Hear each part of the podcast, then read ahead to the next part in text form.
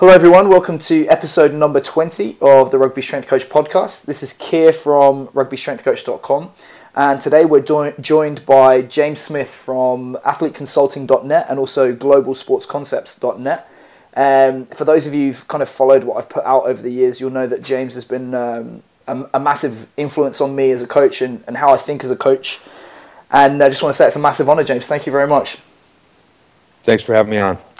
So, to the uninitiated, would you like to share your story about how you became a coach? Because uh, just by itself, it's an interesting story, but I think it illustrates quite nicely as well that you, you don't necessarily have to go the traditional route to, to reach the elite level. Certainly, and I've, I've worked to, to paraphrase this because it can be a, a long winded. And the, the, the short version is that I, I failed twice to make it into military special operations and as a result of my failures, I was I was driven to develop an an expert understanding of particularly middle distance running because this was my nemesis, and the the year was 2000, and I had just learned how to use a computer, and my my search to further my understanding of middle distance running led me to various online portals, and so as I began to advance my acumen in this regard additional searches just in terms of my interest in sports training led me to track and field because I've, I've just I was raised a track and field enthusiast as a result of my, my dad and his interests. Track and field books, researches, online websites, etc.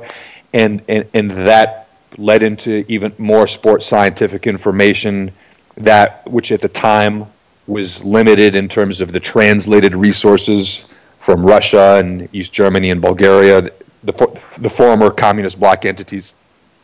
And by, by way of my self education, because I'm a music school graduate, I went to Berklee College of Music in Boston and I graduated from there.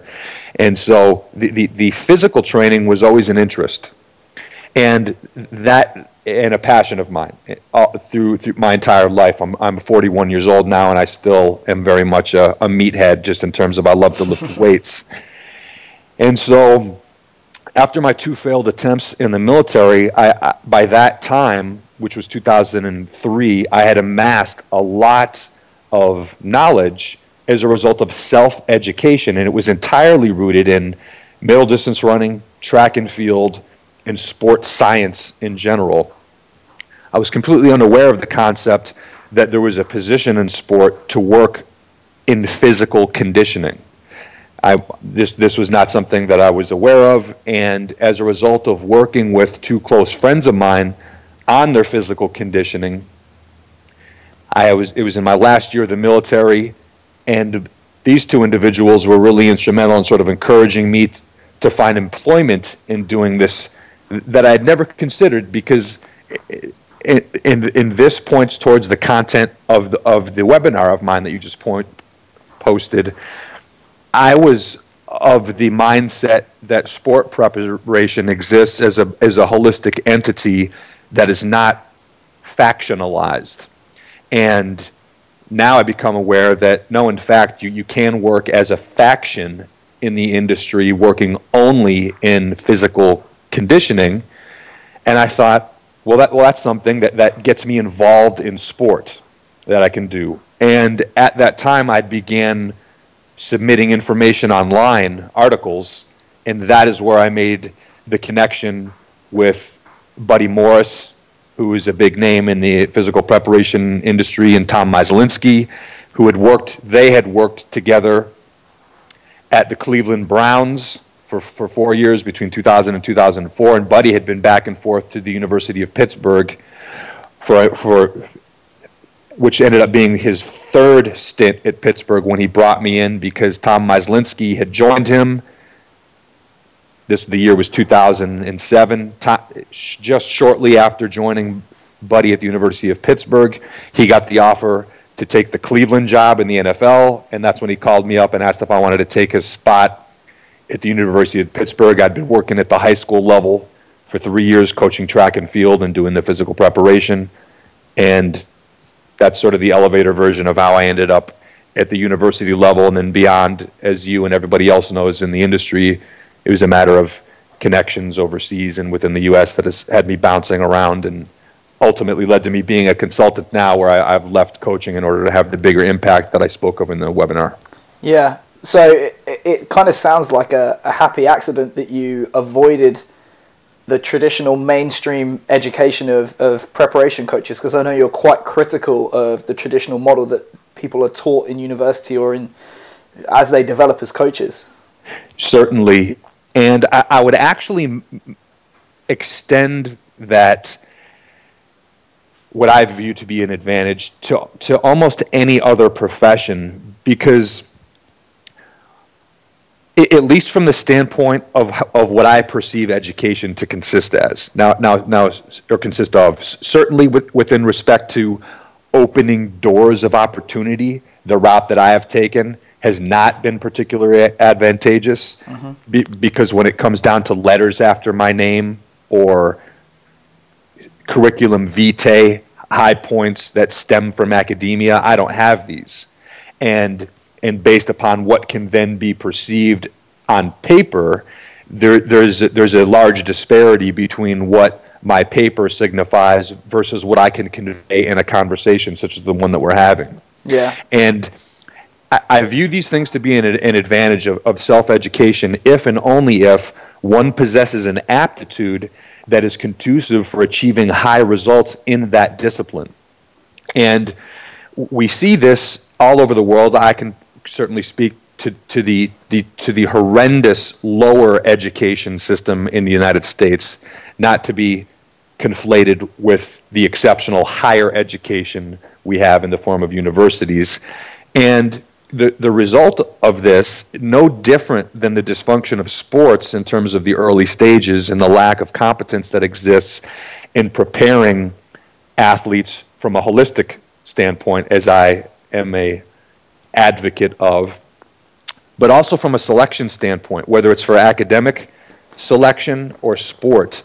And, and we consider, well, what does this really consist of? And it consists of an aptitude that contributes to an individual having both a, a set of variables that are both the result of genotypic and phenotypic influence that contribute to their potential to achieve the, the pinnacle of results, whether this is in sport or any other profession, as a result of doing the least amount of work outside of the most specific sense. And so we refer to this as talent or gifted, etc. And so, so whether this is a tight head prop in Super Rugby or an account executive for a hedge fund in New York City.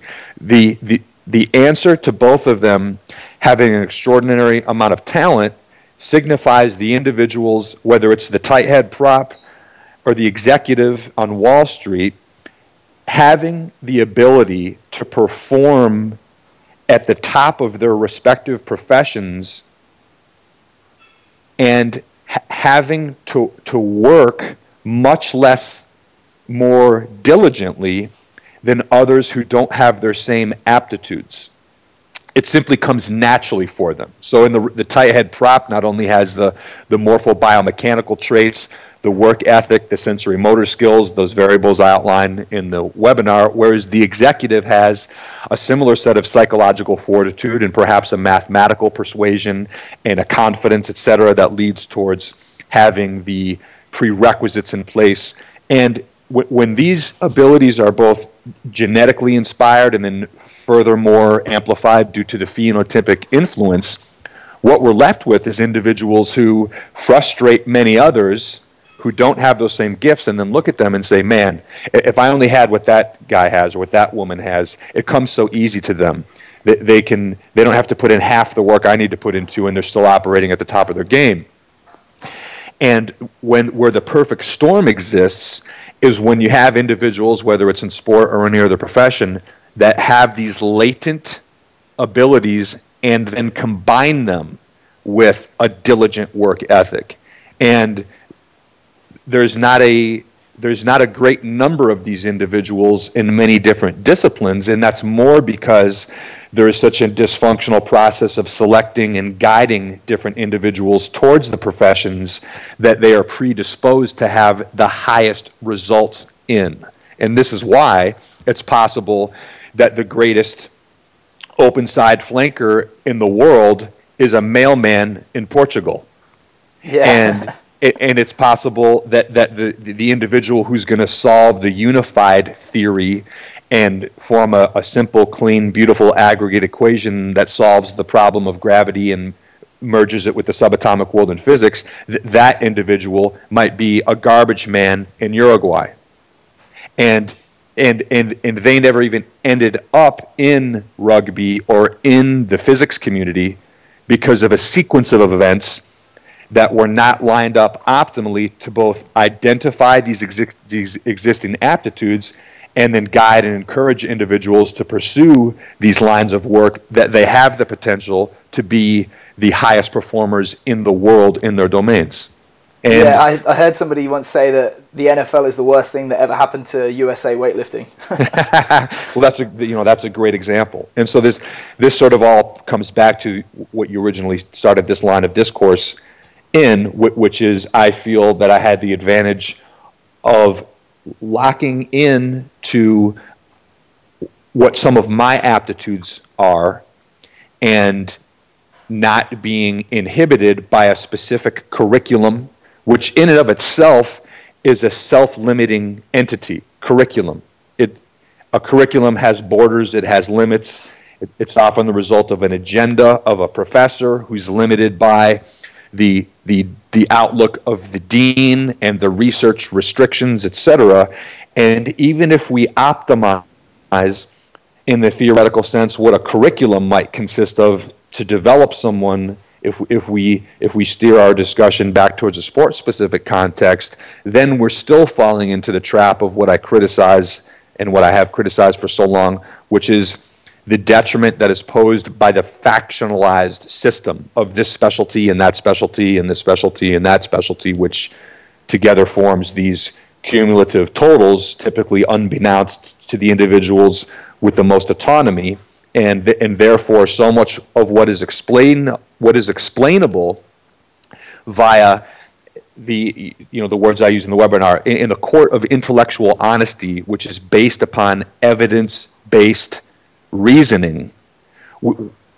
Those of us who choose to operate from this standpoint and who have a global understanding of sport preparation are much more apt to identify the dysfunctional problems in sports systems that lead towards performance outcomes that are not aligned with expectations in a, in a way that so many people involved in high performance sport are either not capable of identifying or, due to the factionalized system, not in a position to ultimately impact the level of change that is required because of the way the hierarchy works and the, the self preservation interests of different individuals and sport organizations who, at the risk of losing their job or getting a poor performance review, will just choose to keep their mouth shut as opposed to interjecting the degree of acumen that might very well be game changing, yet, it, yet it's not because it either is highly censored and tempered for fear of losing one's job or pissing off someone in the organization or simply for the self interests in keeping the information proprietary in order to leverage themselves a better position somewhere else. So, however you look at it, unless a true system of harmony exists in which ego plays no role, which is very difficult to find, th- there is a built in level of dysfunction that exists everywhere in the world, every sport in the world, at every level. And this kind of feeds into your idea that to get rid of that kind of factionalized uh, model, the performance director should ultimately sit above the head sport coach. Is that right? Indeed, and, and particularly if whoever fills this role has the type of global knowledge that is necessary to serve, such as the analogies that I use, as the general contractor or as the engineer or the architect or these, these other, the, the, the executive chef. The, you know, we, we, we think those of us who are, who are I have to rephrase that, individuals who are not ultimately in the know presume that the head coach is analogous to the executive chef and the general contractor, et cetera. And, and that's where, why they have then earned those positions as the despot of the organization, when in reality, those of us who know, and anyone who knows, recognize it's, it's an altogether different scenario, in which case the head coach does not have to have even a working understanding or, or even a moderate level of awareness of physiotherapy or physical preparation or sensory motor advancement or psychological skill sets or any of these others that you could be utterly naive in all those domains and be the head coach of any premiership or super rugby program you name it out there just yes, as it, yes right j- j- just as exists in, in in rugby and any other sport out there. And be- because I claim that when we start looking at these timelines,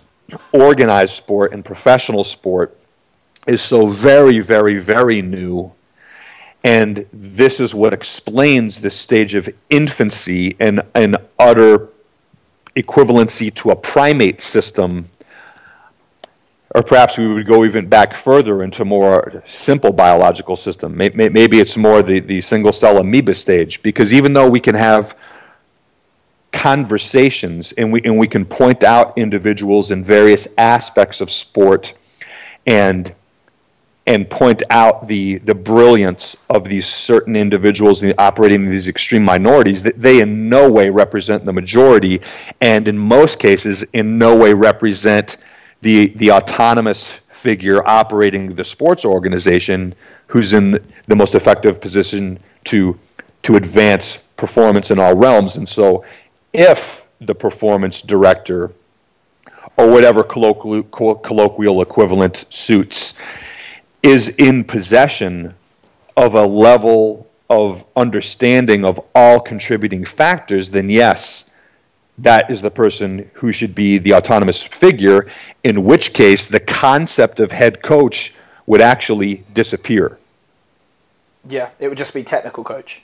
Absolutely, you'd have, you'd have you'd have different. In the same way, it's it's easy to think of this in the building context. So in the same way as you have the general contractor, and then you have the electrician, and the and the mason, and the the framing, and the the roofer, and the plumber, and, and all these different specialties, they exist. The general contractor is not there to micromanage them. However, he has he or she has the working understanding of all of them, and that's why he or she brings them in and assigns them temporally what's going to be done when, and this needs to be done by this time because now this specialist needs to do there. So they have to have a working understanding enough to orchestrate this the specialist and and this is then what the actual head of sport, regardless of what we refer, whether it's performance director or program manager or whatever, this is what that individual must be competent in doing in order that the programming and organization of the entire load is holistically managed.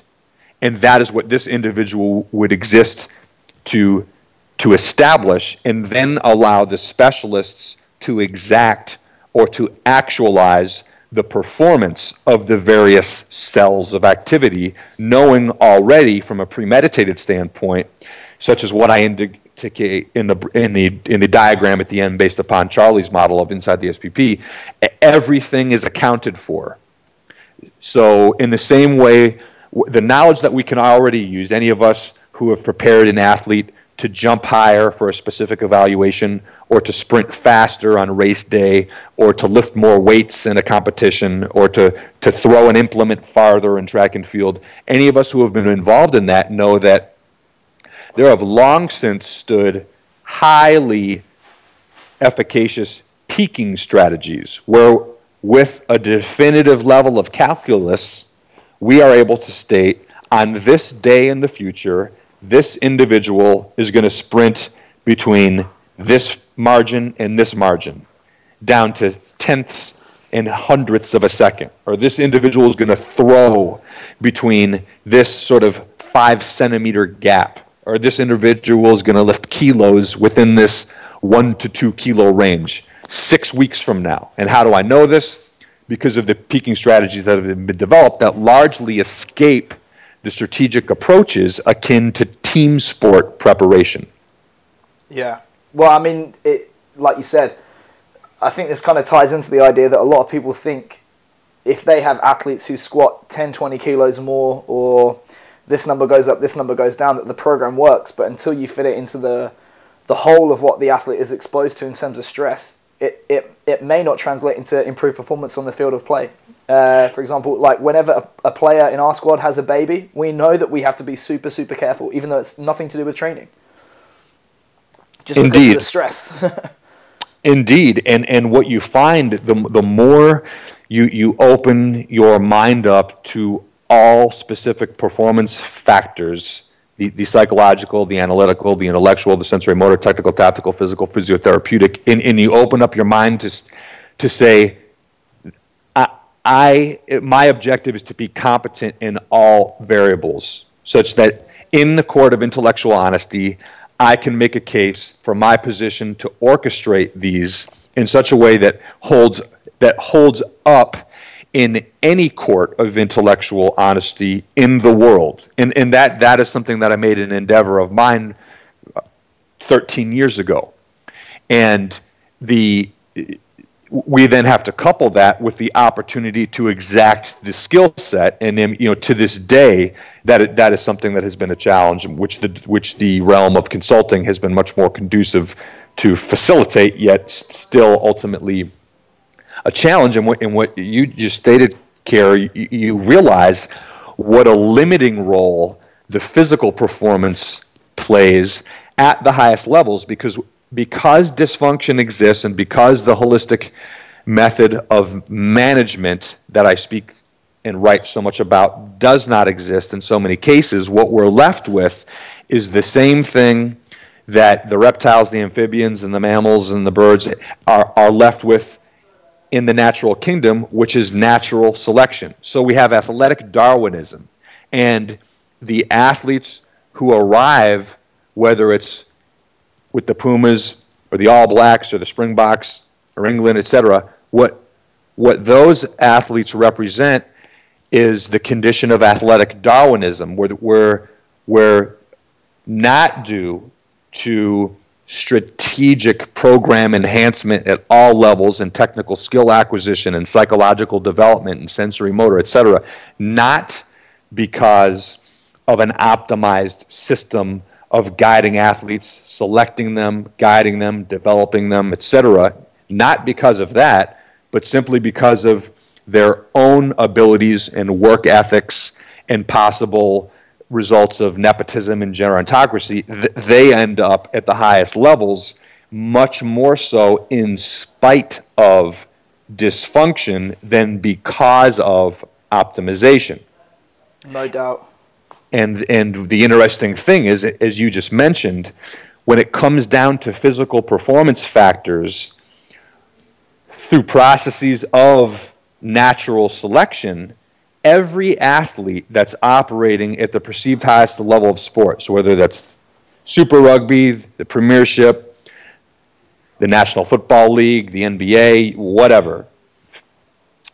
Every, every athlete is actually fast enough, strong enough, fit enough, agile enough, supple enough, en- enough because they are at that level. This is not to state that they cannot advance their performance by becoming faster and more fit and stronger, etc. However, the fact that they are on the national team or in the NFL or in the NBA, etc., states that they have quote unquote whatever enough.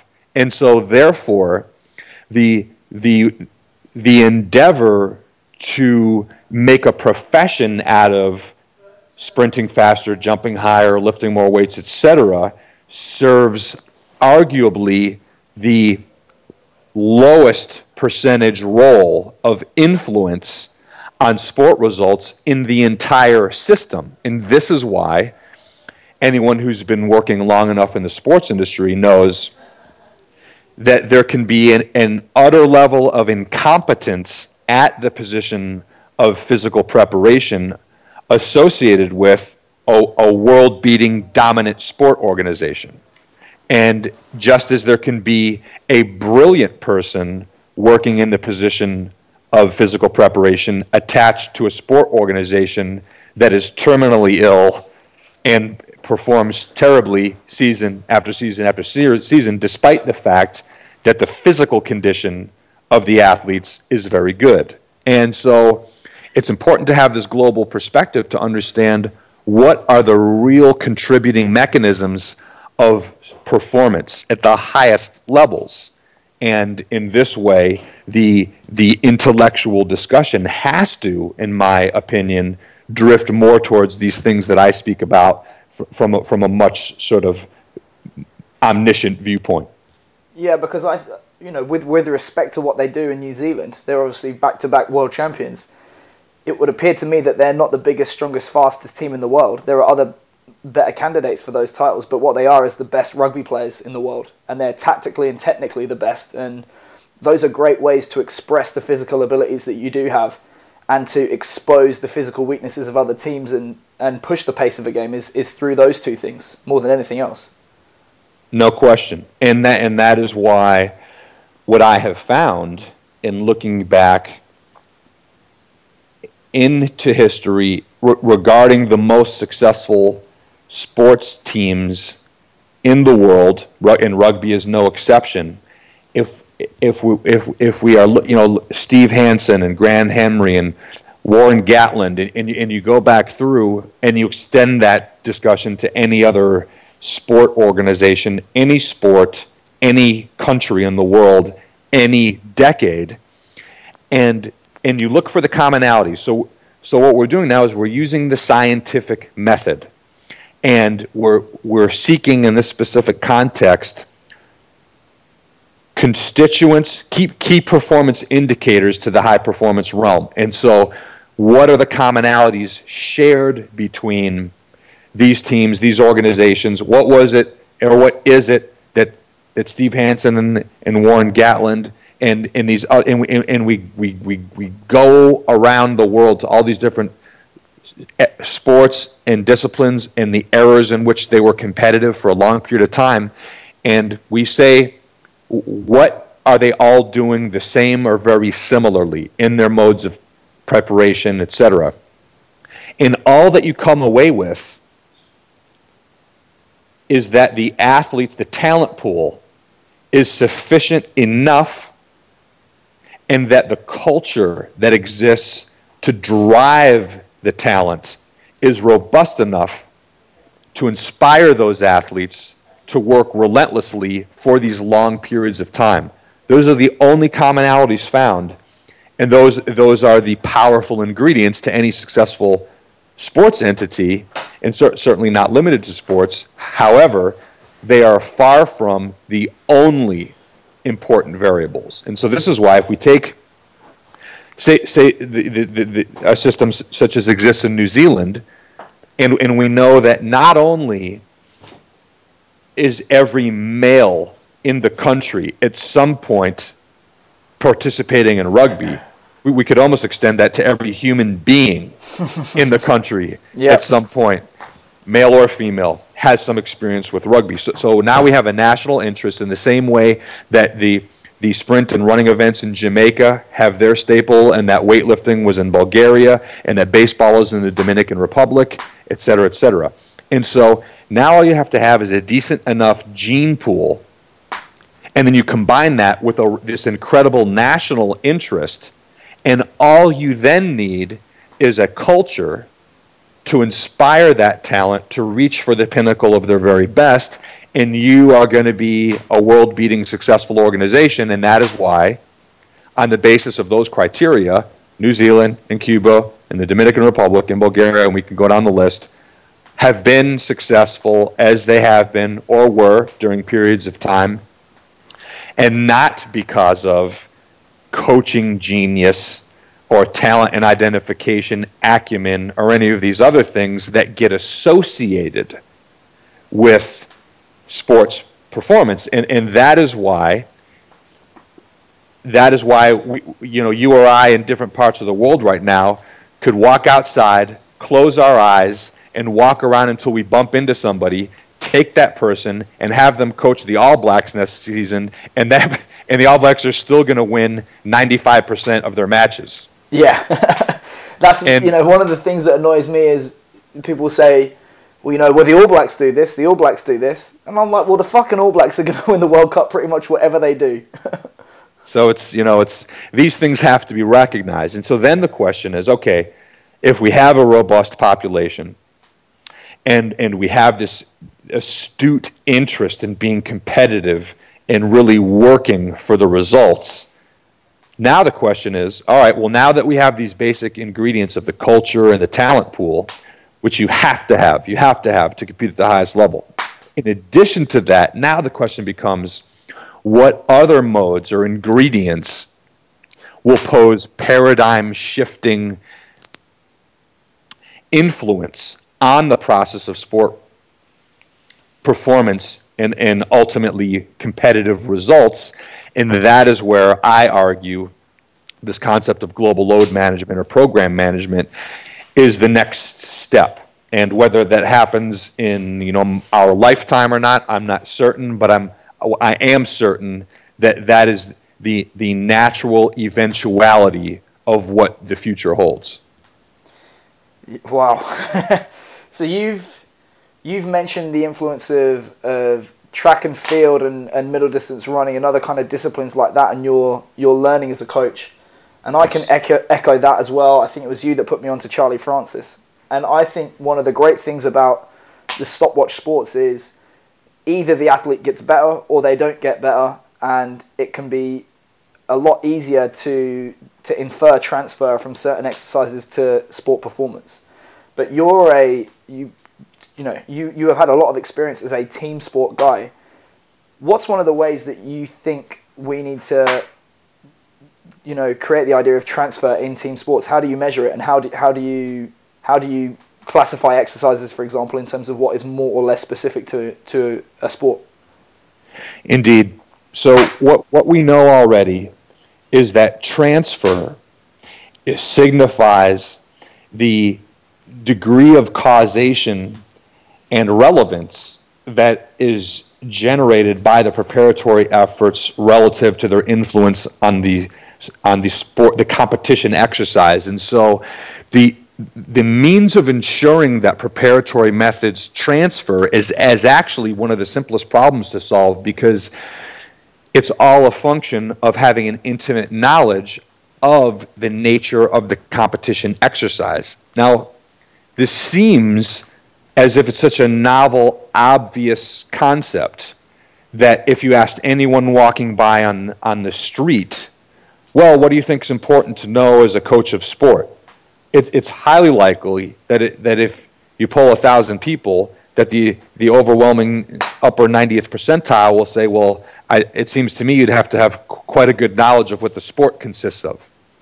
Now, ironically, th- while this is, this is absolutely true, it has been my experience working in three different countries and speaking in five different countries, et cetera, that, that that ability to have an intimate knowledge of the sport structure is not in possession by most head coaches of sports because what those constituents consist of is, is what I listed in the webinar. And, and, and, and strictly from a d- dynamics standpoint, when we start talking about means of movement preparation that have high transfer to the movement structure of the sport, now we are uh, talking within the realm of biodynamics, bioenergetics, and biomotor constituents.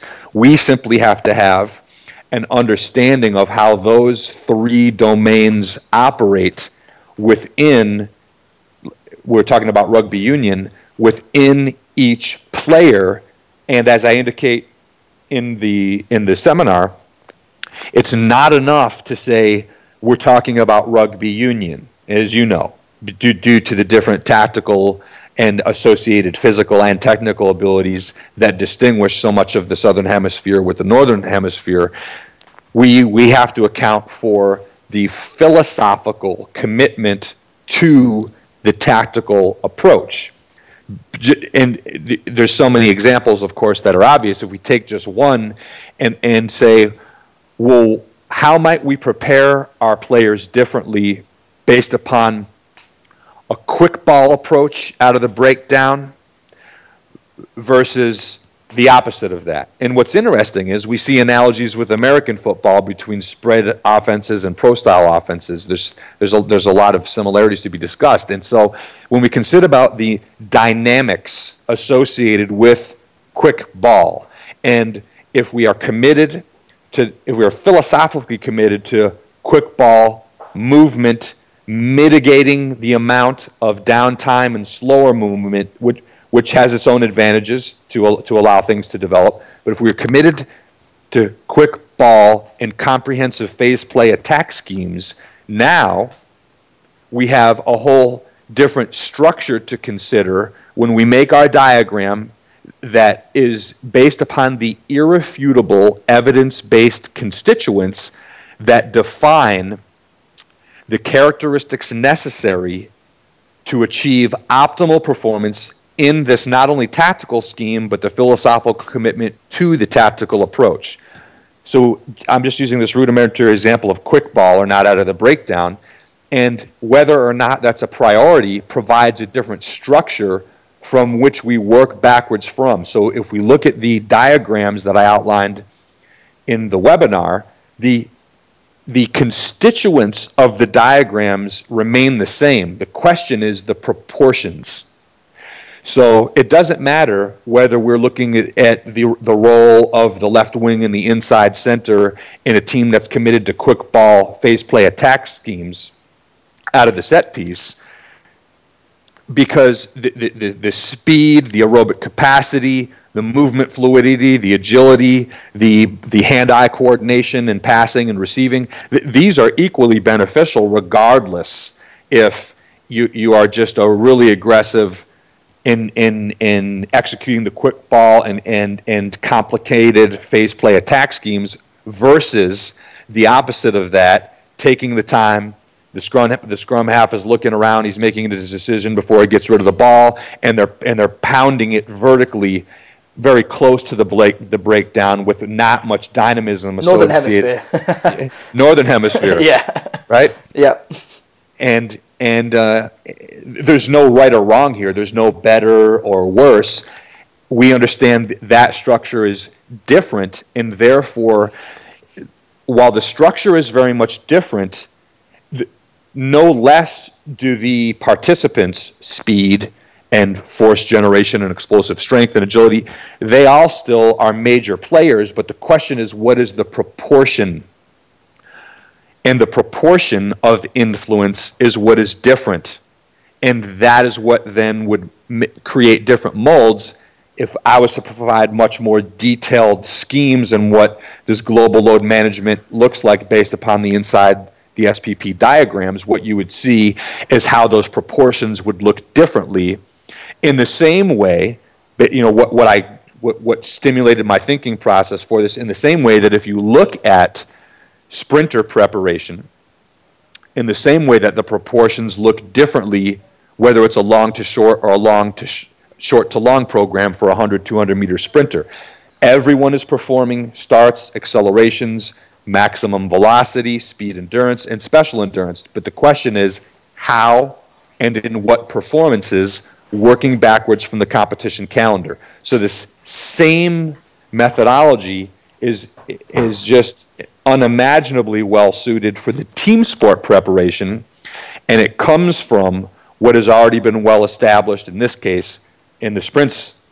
And as you mentioned earlier you know the stopwatch sports whether it's whether it's speed skating or sprint cycling or swimming or canoe kayak or track and field sprinting any of these cyclical domains have so much to teach for, from from the standpoint of global load management because if we if if if you had the opportunity to talk with Charlie Francis or currently with individuals you know Dan Pfaff and Bo Schexnayder and the, these other individuals who are really really sharp in the track and field discipline one of the biggest differences you'll find with any of them and, and we could names just don't come to mind if I start talking about sprint cycling or canoe kayak or swimming etc any of these individuals who are at the top of their game in these cyclical domains are, are essentially examples of these global load managers because in, in the same way that you would get sort of a, a pause or a cross-eyed look if you were to ask any almost any team sport coach some of the intricacies associated with their view on physiotherapeutic influence or alactic development or running biomechanics. the, the, the, the cross-eyed look that the team sport coach would give you would, would turn into a, a very elaborate and useful dialogue from whether it's these track coaches or skating or cycling, etc., because of their much more high level knowledge of the importance of the, synergi- the synergistic interplay of all aspects of preparation. So, that, so they are much more representative of this concept of general contractor as it exists in sports versus the team sport coach. And these are the things that I like to expound upon because you know, we then say if you've already got the talent and the culture that's established, in, whether it's with, with your Pumas or the All Blacks or the Springboks or the Wallabies or England or France or Ireland, there's already more than enough talent and interest and culture in any of these realms. What there is not even a semblance of is this other piece, which I argue will be of such incredible consequence that it will go down in the annals of sports history as a, as a considerable icon for those who are looking back upon us 1,000 and 2,000 years and beyond into the future. To, to, to tread backwards a little bit, and, and you, you spoke about the idea of general contractor. My impression, and from, from what you're talking about, and from, from conversations with other coaches, is that, you know, I think maybe 10, 15 years ago in, in the European and Australian sports, it just became that the performance director was the strength coach that got too old or too bored to be a strength coach anymore. But now, as you've said, it is someone who's a, a generalist and has to have a, a rudimental understanding of, sorry, rudimentary understanding of, of all of those different areas to control them. It seems to me that now, if, if you are going to end up in that position and do well at it, you're going to have this career progression where you begin as a generalist and then certainly you specialize uh, to a degree in, in certain areas or certain sports and then you have to become a generalist again all over to ascend to that position. How do you think people should be structuring their development as coaches to enable that? Because it seems to me that we've got as far as making people specialists, but not re-educating them to become generalists again. No, I think it's a very important question, and and to to, to further what you initially stated, while we have seen the advancement of the acumen of these individuals and, and most of what contributes to the performance director position in Europe and in the Southern Hemisphere. What, what, what you also know is that even though we have individuals with, with a much more comprehensive level of understanding of all important constituents, due, due to the infrastructure factors that have not changed. What's unfortunate is that these individuals still operate as assistants to the sport coach. And so, even though this knowledge exists and the acumen, and even though in many cases perhaps these individuals should be the head of sport, the fact that they're not in, in mitigates the possibility of their influence on the sport outcome. And so, you know, we've got that rec- distinction to make. And, and on the topic of how might one most effectively educate themselves, there's a, there's a number of routes in what you mentioned, whether you go from generalist to specialist to generalist or specialist to generalist. What's important, because everyone is going to have their particular field of interests that and, and ultimately those would be aligned with their aptitudes and so if, if i use myself an example i found that over the years i was incredibly drawn to track and field preparation which is why i'm just as comfortable as a track coach as i am doing anything else and so the sprint mechanics et cetera that, that go along with that and then in addition i found that i really gravitated towards the psychological realm and, and ultimately the, the movement study, the physics influence that lead to the biomechanics, et cetera. Whereas you may have some others who are competent in those realms, but perhaps have a really profound knowledge of nutrition and, and thera- thera- therapeutic influences.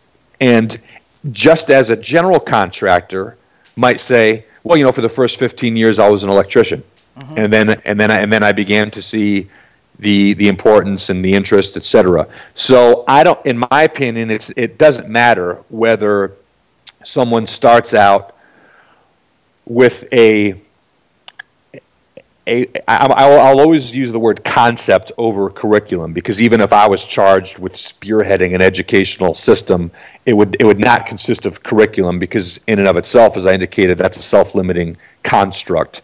So if I was to to present a, a an assembly of concepts, it, it would certainly be more efficient and cost effective from a time standpoint to begin the process with generalism in terms of understanding all contributing variables, just in the same way that we understand general education curriculums to consist in academia, where even though your end game is to become an orthopedic surgeon, at some point you're checking off the boxes of history and literature and mathematics and all these things before it becomes more specialized to that particular field. And so if we, if we outline these concept based discourses that, that are rooted in psychological preparation and sensory motor and analytical and intellectual and technical and tactical and physical, etc., we, we understand that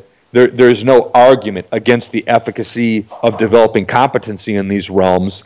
And then along the way, it's natural. Think, think, think about what is most interesting to you and, and where you might choose to focus your specific level of, of interest and study, knowing that your end game is to be the head of sport. And no different than a general contractor, and, and even no different than current heads of sport in, in any sport in the world, because we can talk to any head rugby coach or basketball or American football eh, or go through them all. We can talk to any of them, and all of them, whether or not they were actually high performers in a position in that domain or not, will say. We'll, we'll talk to any rugby coach, and they're either will eh, in their playing history they were either a forward or a back, and if we get more specific, they're going to have more influence. If the head coach was a second rower, he's going to have more influence on the forward preparation, on the scrummaging, etc. Whereas if he was a right wing or a fullback, we we know that in the technical tactical preparation scheme, he's going to have more influence on, on where he has more knowledge, and and that's a natural thing, and there's nothing wrong with that. And and I th- I think if we were to say, okay, what are we going to agree on as being the most important way to educate someone to become a head of sport, and regardless of what we're referring to that title as, then there's no question that there is not there's not one right way, but certainly it would be at an advantage from the very beginning to begin developing competency and understanding and applying questions and discourse to every conceivable variable, such as what I outlined in the webinar, that contributes to performance. And presumably picking a good team that fills in the gaps where you are weak as a, as a sport director. No question and and and, and that is where it is. You know, if Steve Hansen listens to this and says, "James, I really like what you have to say, and I'm prepared to work for you," now we can all say, "Yeah, what's the likelihood of that happening?" However, if if he was to say that to me, I'd say, "Perfect. Let's all get together. Let me meet with everybody. Let let's we're going to leave our egos outside of the room, and let's have an intellectual discussion." and I'm going to diagram up on the board the, the basis that's going to that's going to direct this discussion and provide it with assembly of checks and balance, balances. Now, now let's we'll each have our turn. Let's explain where we're coming from, what our knowledge is, because dogma cannot exist in this space and conjecture cannot exist in this space. And I don't care what winning team you've been part of, are currently part of, have been part of. None of this matters. I want to see the evidence. I want to see what you can explain rationally. And let's put together a system here where we're going to make the use of everyone's strengths to the pinnacle of their abilities. I, as the, as the orchestrator of all this, will ensure that the process works synergistically, and, I, and I'm going to have everybody in this room eh, be as fulfilled as they deserve to be relative to exacting the pinnacle of your skill set as it fits in this system that I have outlined based upon its irrefutable basis. Wow, you you, uh, you put it into words a lot better than, than, than I can do. But that's that's you know some somewhat of the process that we're trying to do in Argentina at the moment, albeit with the uh, with the language barrier on top. Certainly, and it, well, you know, it's funny you say that because when we start talking about international sport, it's that's another all, uh, vital constituent to the to the process because how limiting would it be if only Argentina rugby was to limit its scope of development to Argentinian nationals? And clearly, you're you're a representative of their open-mindedness in this regard. Just as in any, other. you know, I was I was giving the training instructions in Portugal in Portuguese after week number two. Now, it just so happens to be that part of my aptitude is I learn languages really easily. So I'm fortunate in this regard, and therefore I, I capitalize on it. Not everybody is that way, and, and it's important that you point that out because the, the you know, a, uh, a barrier is a dysfunction. And in the interest of mitigating, if not eliminating dysfunction, we must ensure that there are no barriers. So, whether that's the ability to learn language, or whether that's the ability to conceptualize the importance of sensory motor development or any of the others, it, we, we must strive to mitigate the, con, the, the, the prospect of dysfunction. And so, the language skills are so pertinent for those of us who take an interest in, in, in, in what the world has to offer. James, man, this is awesome. Um, I've got to wind it up now, but would would you like to come back at some other point that's convenient to you, and we can do a part two and kind of expand the discussion into the tactical realm and, and all sorts of stuff like that? Certainly. Awesome. Certainly. Would you like to tell people where they can find you online, just in case this is the only one they listen to? Sure. As as Keir indicated at the beginning of this, I have two websites: athleteconsulting.net and globalsportconcepts.net and I, I can be reached through either one of those. Are you still answering questions on Elite FTS? I am. It's just it's just it's just on the basis of whether they're being asked or not. Whether people are ready for the hard truth. right. That's it. Man, thank you very much. I really appreciate it, James. My pleasure.